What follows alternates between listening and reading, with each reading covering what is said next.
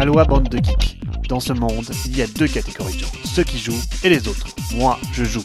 Vous, vous m'écoutez.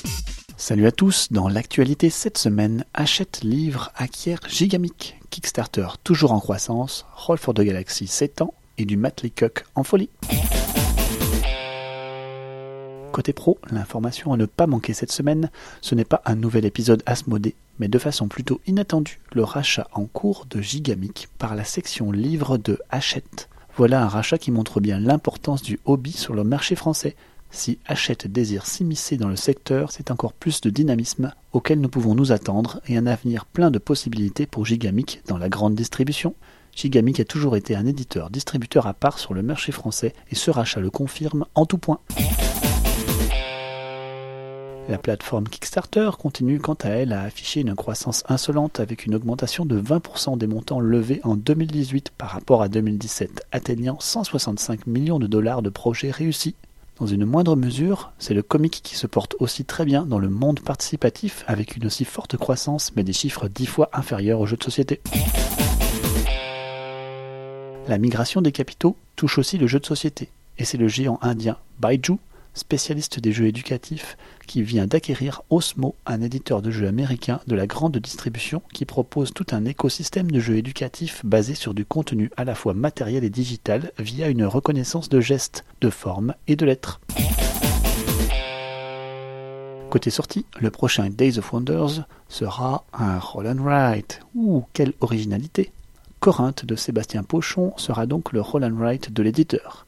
Chaque éditeur a le sien maintenant, et celui-ci est basé sur un draft de dés, qui n'est pas sans rappeler Harvest Dice, à la mécanique extrêmement proche. Nul doute que le scoring sera différent, les actions aussi. Est-ce l'engouement ou les faibles coûts de production qui motivent les éditeurs à avoir chacun le leur sur ce segment complètement surchargé aujourd'hui? J'ai du mal à comprendre. Roll for the Galaxy va recevoir une seconde extension, Rivalry, qui prendra la forme de trois modules indépendants. Le premier vous offrira un dé bleu permettant de manipuler toujours plus efficacement vos dés grâce à de nouvelles actions.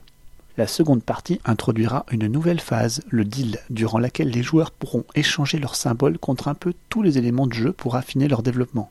La troisième partie offrira de gros dés communs à tous aux faces customisables à la manière d'un Dice Forge, l'extension sortira en décembre de cette année au prix recommandé de 80 dollars tout de même, l'une des extensions les plus chères jamais vues.